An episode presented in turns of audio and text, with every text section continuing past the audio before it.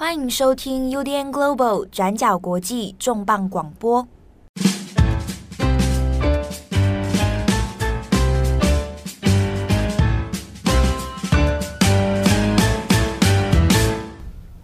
Hello，大家好，欢迎收听 UDN Global 转角国际重磅广播。我是编辑七号，我是编辑惠仪，我是编辑赖云，我是编辑木仪。哇，豪华阵容一次登场 啊！通常每次遇到这种时候，就是年末了啦。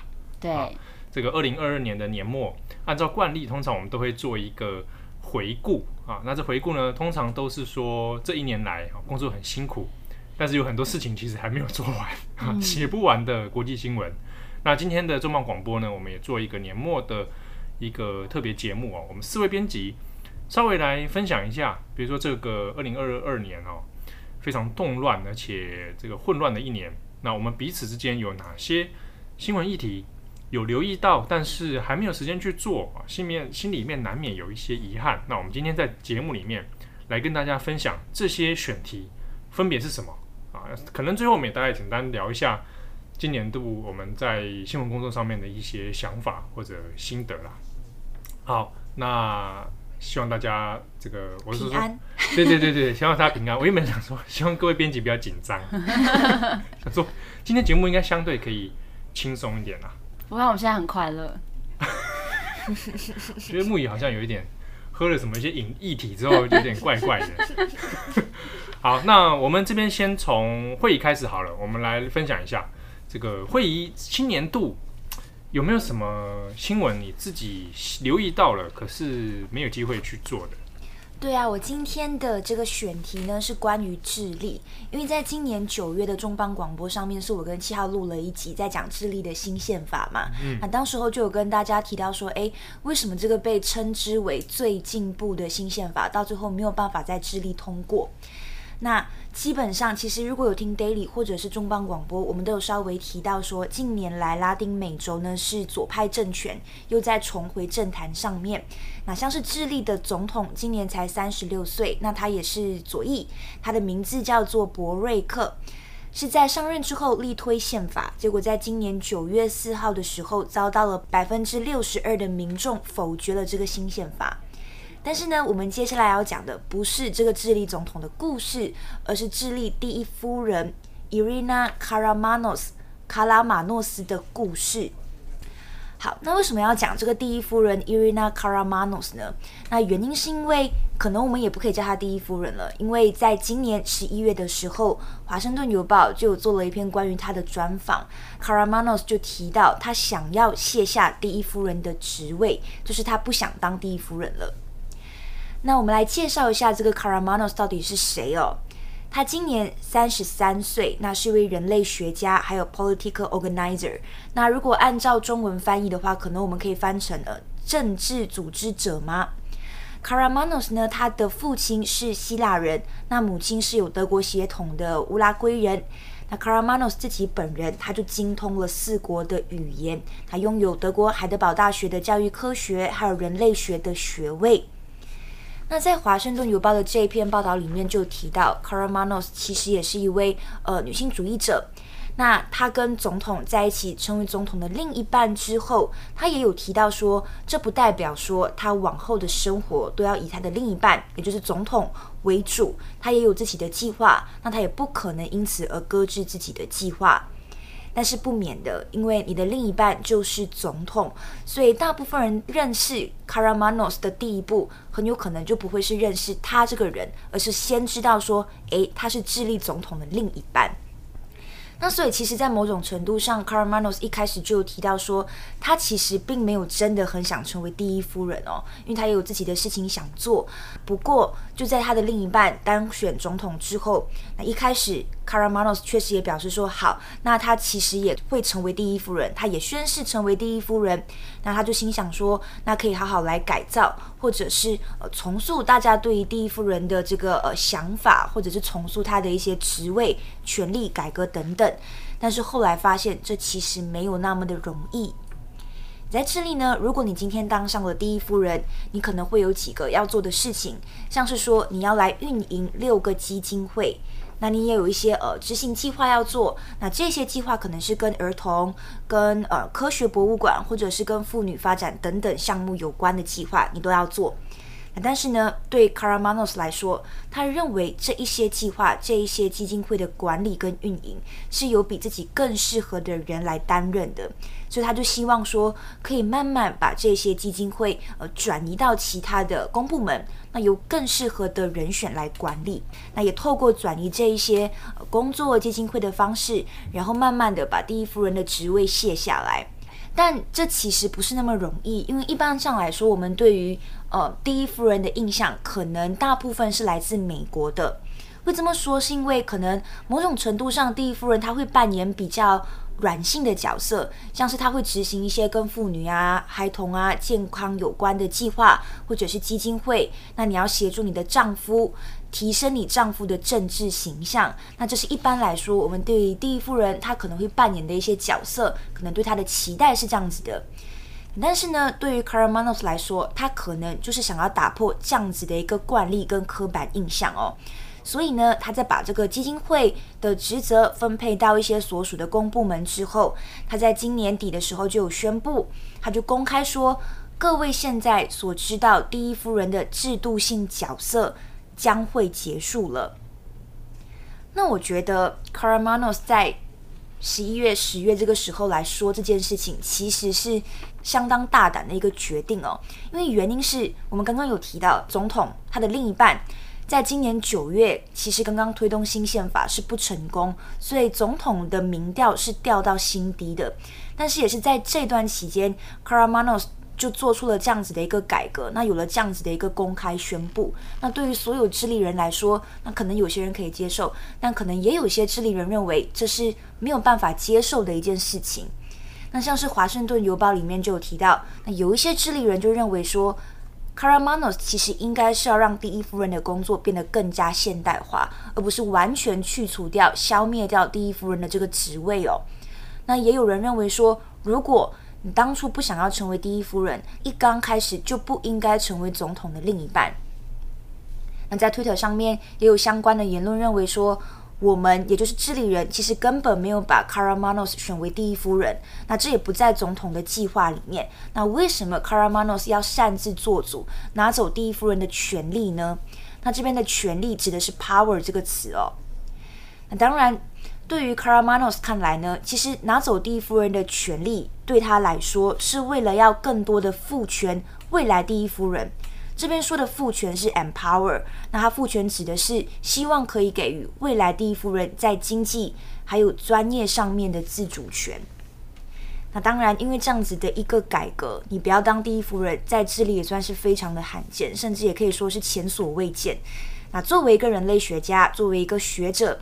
Karamanos 就认为呢，这一年就有点像是自己的这个人类学实验，来实验看看哦。那他当然自己没有一个完整的答案。那像是说，如果拿掉第一夫人的职位之后，他有没有办法改变智利人，甚至是呃其他国家的人看待总统另一半的方式？有没有办法改变这样子的一个呃形象或者是惯例呢？那或者说，报道最后其实也是回到 c a r a m a n o s 身上啦，也就是说。对于 c a r a m a n o s 来说，他自己到底想要做什么？那是要回到研究工作上面，还是教育工作上面？那今天我选这个呃报道，一方面也是说，过去我们其实很少看到类似的讨论哦，所以就觉得说非常值得关注。那尤其是智利，因为往后不管是新的宪法到底会有多大程度上面的调整跟修改，那也很值得大家再去看说智利人要的到底是什么，以及我自己个人也非常好奇说，Karamanos 他不做第一夫人的实验，到最后会变成什么样的一个状态？那有关这条新闻智利的这个宪法讨论哦，我们先前在重磅广播也有做了一集。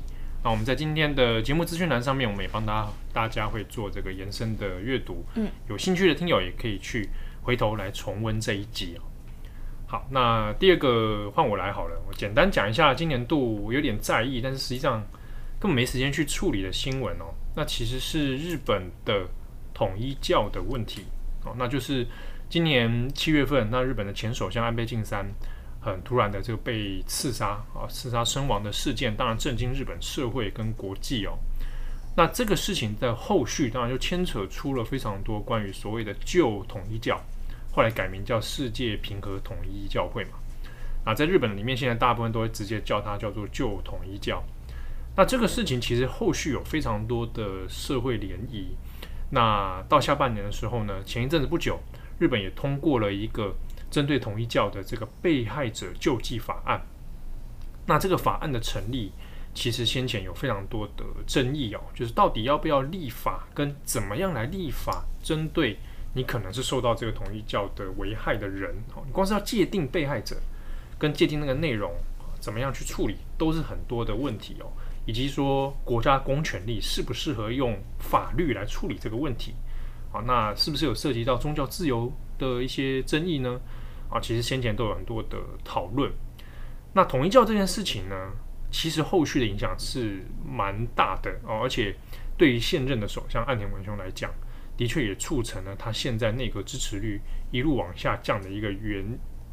一个因素之一啊，包括说对于政坛里面跟旧统一教有过往来的人，那都有掀起了很多的丑闻好，金钱往来等等等，那一直连带到这个近期啊，十二月底的时候，那个成员还在做一些更换哦，那中间都还是涉及到跟旧统一教的问题哦，所以看起来是一个单一的刺杀事件，但没有想到它整个拉起来，在日本的历史社会脉络里面。会发现那个可以追溯到从安倍的这个阿公开始，然后到安倍，然后再到现在一整个关于宗教、政治、社会连带的一个一连串的问题哦。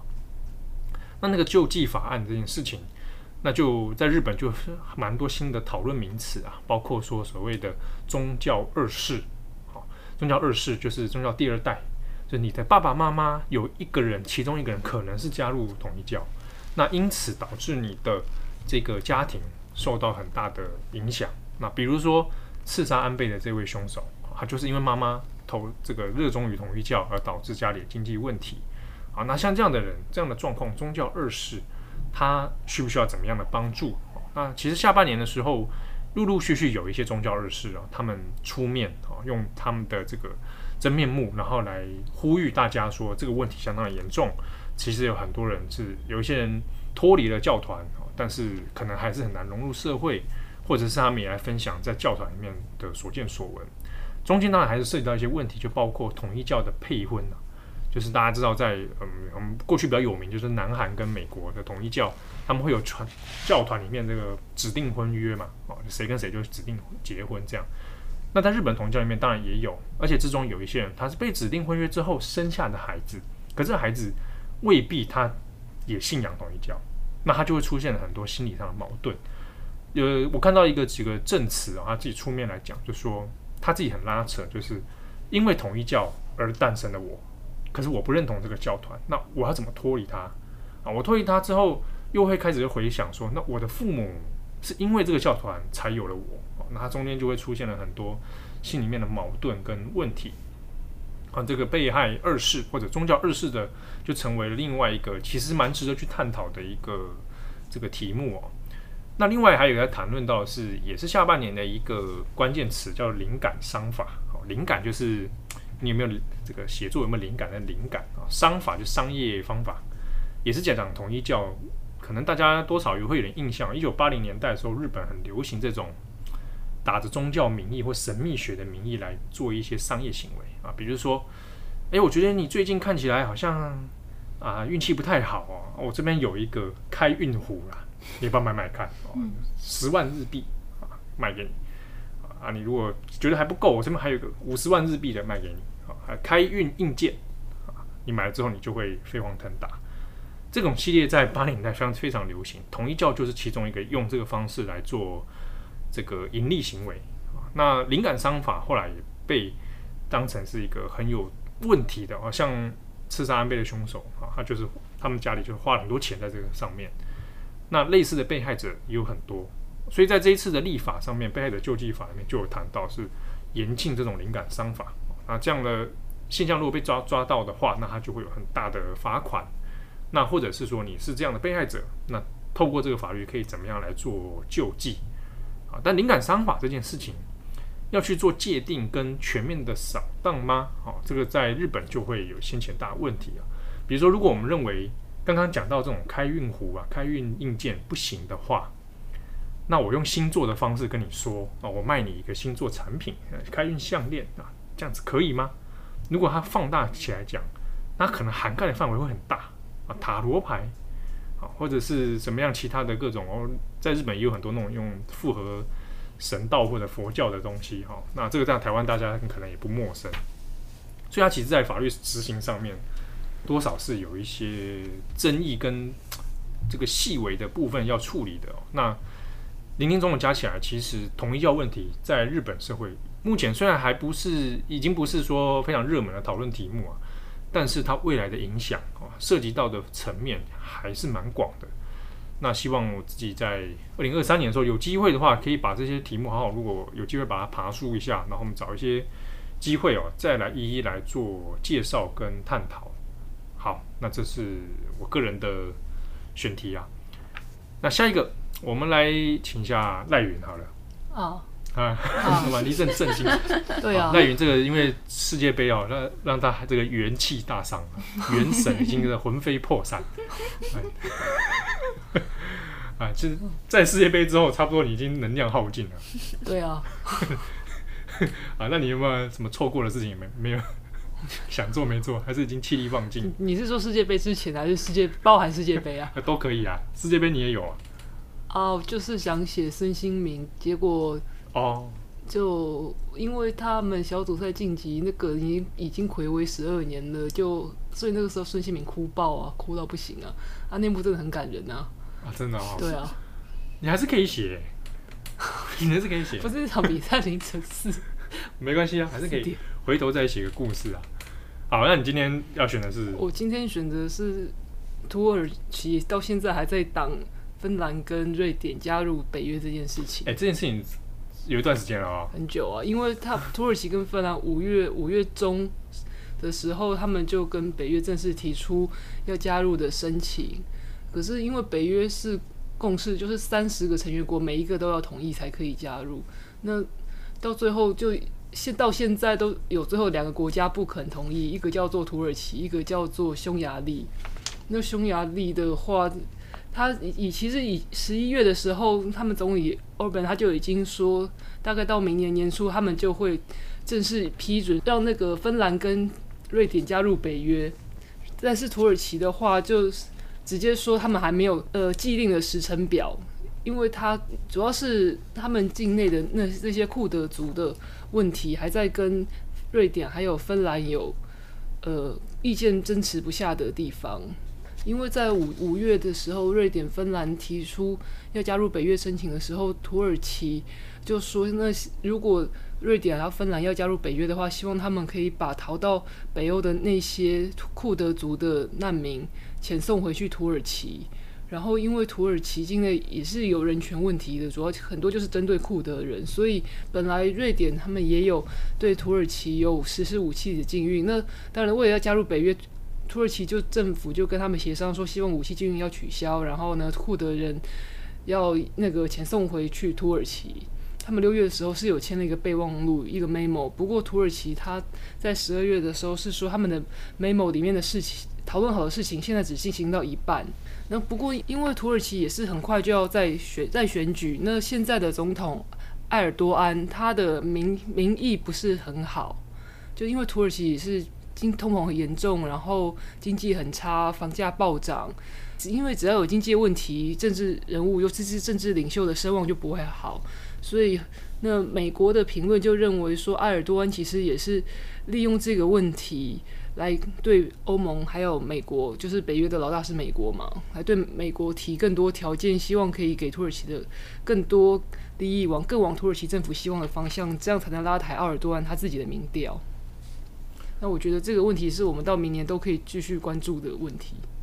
嗯，好，那关于土耳其议题呢？转角国际从开战以来，有一位我们合作已久的作者陈婉玉。哎，陈婉玉下半年好像没有来搞哦。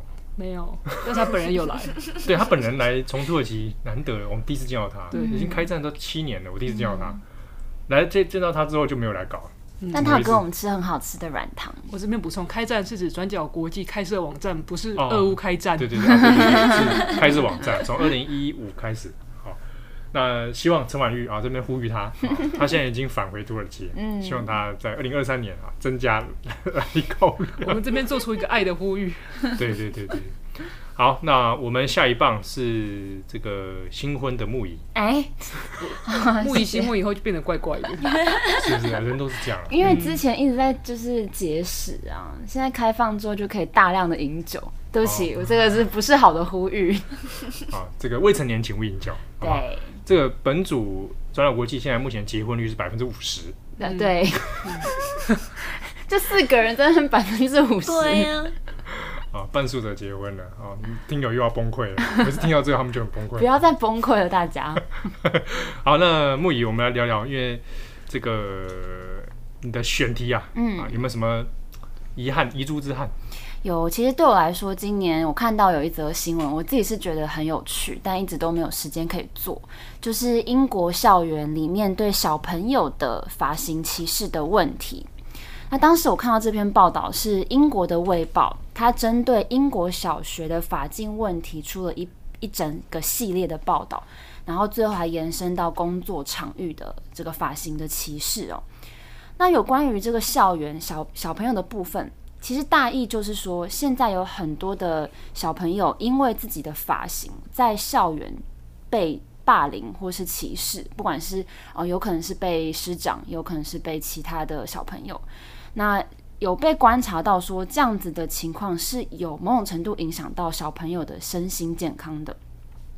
所以，英国的平等与人权委员会，简称叫做 EHRC，他们就在十月二十七号发布了一份指南，来呼吁英国的学校要重新来审视校规里面要求学生有关于发禁的相关规定，而且更不能，而且他在这个指南里面还特别有强调说。更不能禁止学生在学校留他们天生自然非洲风格发型的这这个的这件事情。那我们这边要稍微解释一下，这边提到的非洲风格发型，其实就是所谓的 Afro hair，就是有些中文会翻成阿弗罗头或是非洲头，就是因为有一些呃非裔人士他们天生头发卷度的关系。所以这种发型的特征是体积会比较大，就是蓬蓬的、卷卷的那种球形的发型。那现在还是有不少的学校有针对这方面的，比如说发型做一些很严格的规定哦。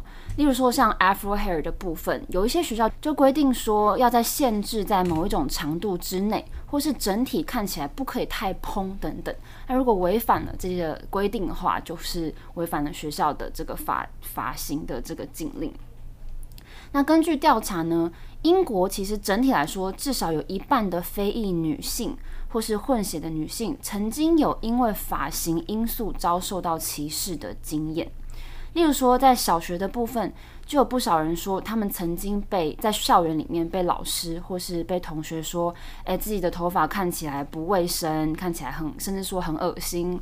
那有些人曾经因为自己的头发感到很痛苦，也对自我的外观产生蛮严重的自我厌恶感。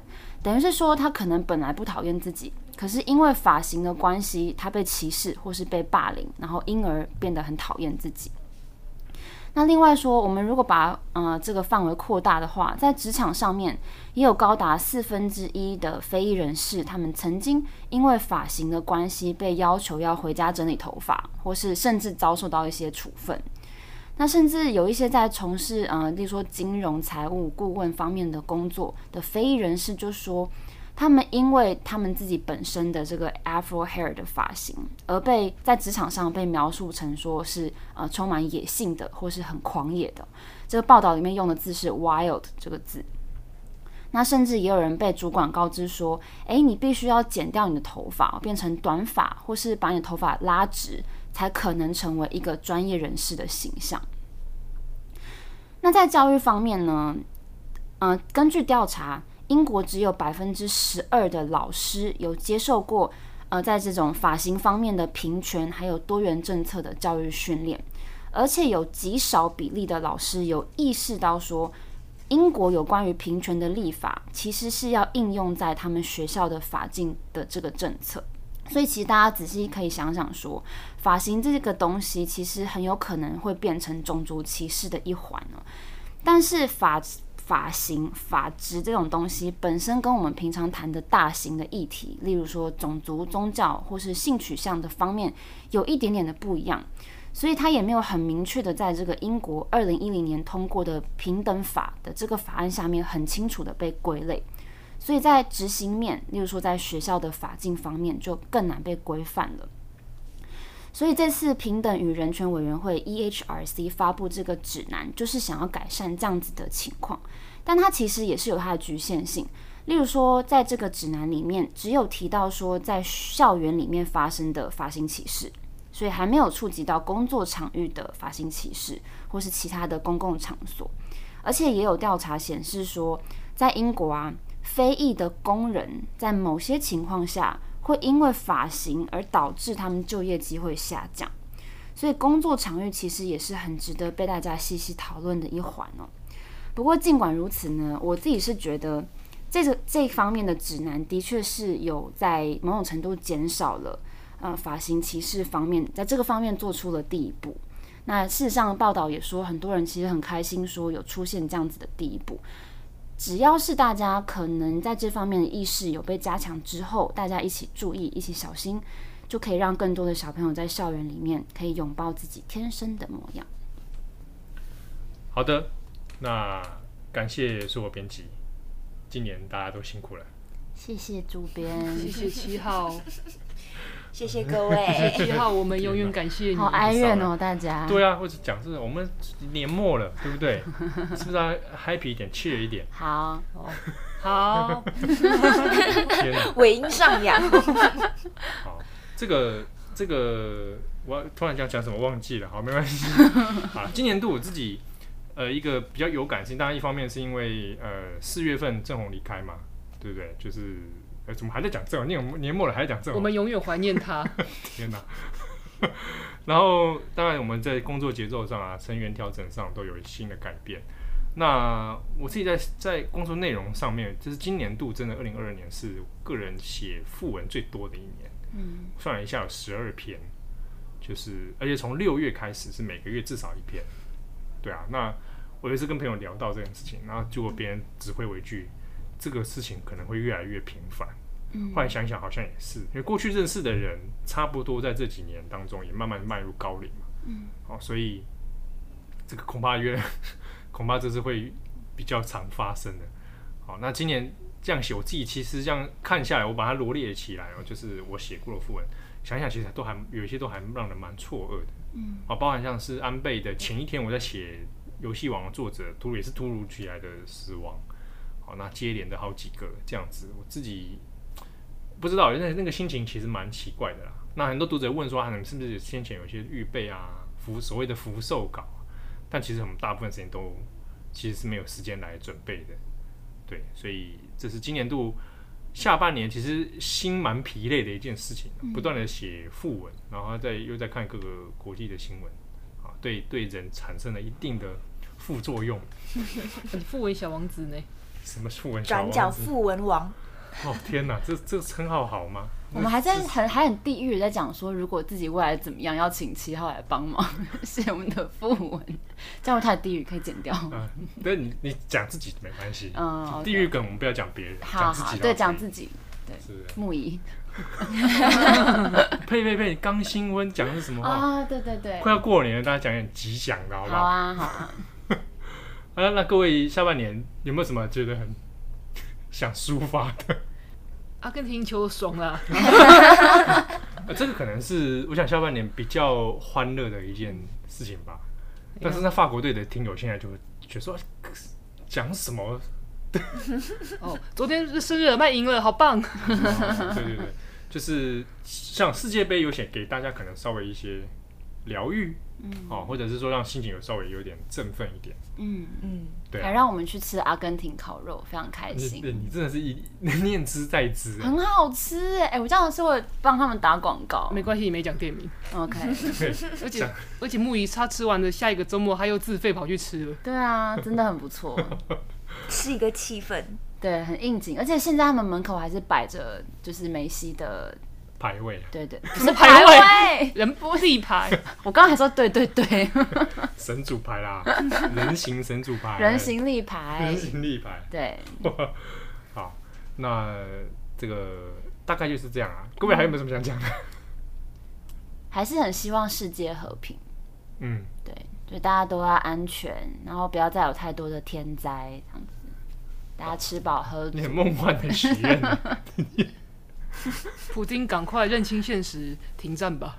真的，我真的是希望明年可以停战。对啊，而且就在我们录音的当下，我们录到一半，那个新闻的快讯就是一波那个俄罗斯大爆射，射了一百二十枚飞弹，对，嗯，这这这这很荒谬。太糟了。对啊，啊，从今年二月以来到现在啊，希望战争是赶快能够结束，赶快结束。嗯我们录音的这一天是十二月二十九号，去年的这一天，也就是立场新闻关闭的一周年，一周年。对啊，好，我觉得不是，我就突然间觉得有点感伤哎、所以刚刚大家陪你默哀三秒钟了。不是，你会好像感觉已经是很久之前的事了，但你才发现说原来才一年。嗯，嗯嗯你不觉得疫情来了之后，那个时间感就变得很很扭曲？对，像你现在想得起来，你没有疫情的时候，你的生活什么样子吗？对啊，我就觉得这三年好像做了一些事情，但又好像也不知道做了什么事的感觉。而且是这种时候我建议你可以列个表，嗯，好？列个表，就是你稍微爬梳一下自己真真的做了哪些事。啊，因为像我有在记日志的人，就很快可以整理一张表出来。嗯，好，那确认自己这一年在干嘛，那你整理完之后，你有什么心得吗？觉得自己很棒觉得自己很苦命。啊？没有啦，就没有，就觉得自己哦，大概有一个架构出来了啊。有时候会会回去回去反思这样，但有些真的时间感很怪啊。像二月刚开战到现在，我就觉得好像中间好像进到一个时空的漩涡里面去，嗯好像困在一个地方这样。嗯，对啊，那再对比我会去看二零二一、二零二二零，我都觉得很异样的那种时空感啊。嗯，对，但是记这个东西对自己还，我觉得还蛮有乐趣的啊。我也是有年度回顾哎，不过算是自己的个人回顾，像是说可能一个月大概做了什么事情比较有影响的。健身那可以在我们网站上连载吗？它是年度，它不是月更，哦它是年更。年更的是吧？那读者会有兴趣吗编辑会的年度报告，哎，不错哎，年更，对不对？然后可以把照两张照片嘛，第一张是年初的自己，嗯，跟年末 年末就是灰头土脸的样子，怎么会？年末就是越来越强壮，因为健身的关系嘛。对啊，对啊，大家要照顾好身体，身体很重要。大家健康检查做了没？你今天刚去做身体检查对，，因为最近我也才刚做，前阵子我也刚做啊。好，那有比较不虚吗？呃，我做出来的满意的地方是身体年龄比实际年龄年轻，年轻几岁身体年龄几岁？这样我不就暴露我自己年龄？没关系，不是啊，我是说你身体年龄，不是你三十，你身体真年龄三十岁。对啊，那我实际年龄是一定要讲吗？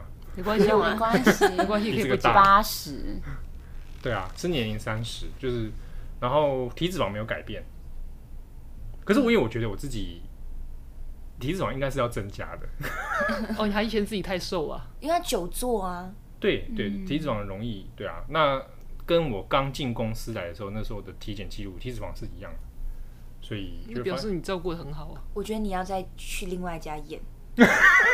怎么是这样？我们俩验同一家，我是提醒你，你可能要再去，你知道对比。哎，认真，七号你有在运动吗？嗯，哦，你有？恢复了，哦你有恢复了运动了，因为你都保持很瘦的身形啊。对，恢复了啦，以以平度中间大概真正的疫情的两年几乎断掉，嗯。以前还有在固定的慢跑啊什么的，对，大部分在进行思考的运动。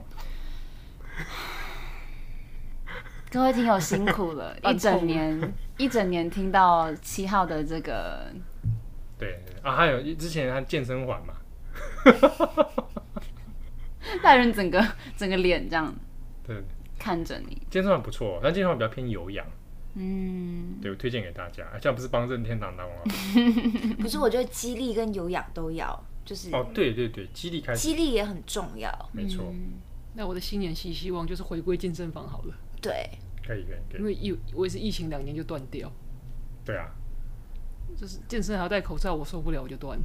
现在可以不用戴你可以，在家徒手健身啊。我家那么小，哦，就房间就是你的空间感可能比较麻烦。如果你要把瑜伽垫摊开来，就没有位置，我房间也不够。你在墙壁上粘那个啊，那个攀岩的那个啊，请这样一问，直掉下来你要不要听。听看你自己在说什么？对不对？楼下的邻居会我现在在看自己家里面，透过那个楼梯引体向上，你可以几徒下？徒手健身，全放开应该是五下，你这是厉害的成绩吗。公共的楼梯。当然不是公共，我家了自重啊哦，自宅中啊，哦我甚至想说你，那你这有公共危险的问题。对啊对啊，然后 邻居经经过就对傻啊，眼。有很多这种徒手健身的方式，嗯，嗯对，对对对对，像什么什么囚徒健身啊，关在监狱里面的人怎么健身？哦，被关起来要健身，好可怜。最后的话题为什么是这个？因为我听到后面想说，哈，你们到底在说什么？说什么？对啊，是是，剪掉，全剪掉，剪掉。这这四个人是有什么状况？主要是希望大家身体健康啊。真的真的 没有，可是我现在很认真的，每天在爬联合报的楼梯。哦，对，你爬四楼嘛？对啊，你很赞。买早餐也是爬上来的哦。嗯，好了，重点是大家身体要健康，然后要吃的健康。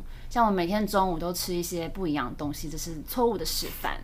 好，但是我这个我要帮木仪澄清，因为他在结婚前一个月，他每天都带一一盘生菜过来跟我说：“赖云，这就是我今天的午餐，我偶尔会放一块肉啦。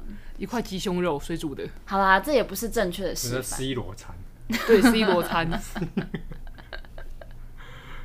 好，OK，那节目最后呢，也要感谢一下这个今年度啊，有很多的单位有来邀请我们去演讲。好，那包括来我们看一下哈，台北大学，谢谢台北大学，还有师大的这个 TED，嗯，啊，他是我们第一次登上 TED，就是在师大。然后呢，中原大学，还有福大的新闻系，然后八斗高中啊，然后呢，国际特色组织，还有高雄市立图书馆。嗯，来特别要感谢高雄市立图书馆，那天是七号跟郑红，那现场来了非常非常多的转角的，不管是旧的还是新的听友，啊，那非常的感谢。那那大家一直在敲碗说，是不是其他编辑有机会来？那我们请这个高雄市图书馆啊帮个忙啊，以后有机会我们全员登场。可好那也有一些读者他们会问说啊，有没有机会到什么单位啊，或者是有没有可能未来转角有实体的活动？哦我们可以想想看啊，觉得也许有机会合适的场地哈、啊，如果不管是别人邀请，或者是我们自己主动办，希望啦，我个人的二零二三年希望是能够办一个读者的见面会，对，那跟大家来这个见面一下哈、啊，分享一些我们的心得。好，那祝福大家。在新的一年，快乐平安，大家要保重自己为什么你的笑容这么奇怪？啊！这就是年末的笑容 我们要明年见嘞。对啊，对啊哦。下次见面，哎、欸，下礼拜，哎、欸、哎、欸，有要补班吗？啊，呃、有有啊，七号，七号要补班班，一月七号要补班，不是七号个人要补班。哦，对，哎，慧仪睁大眼睛，代表你不知道这件事情吗？哇，噔噔会议生日是不是快到了？啊，那我们在这边一起祝福慧仪，生日快乐哦！生日快乐，生日快乐！生日快乐！好，希望二零二三年还能跟转角国际的听友读者们一起来共度，祝福大家！我是编辑七号，我是编辑惠仪，我是编辑赖云，我是编辑木仪，我们下次见喽，拜拜，拜拜。感谢你的收听，想知道更多详细资讯，请上网搜寻转角国际。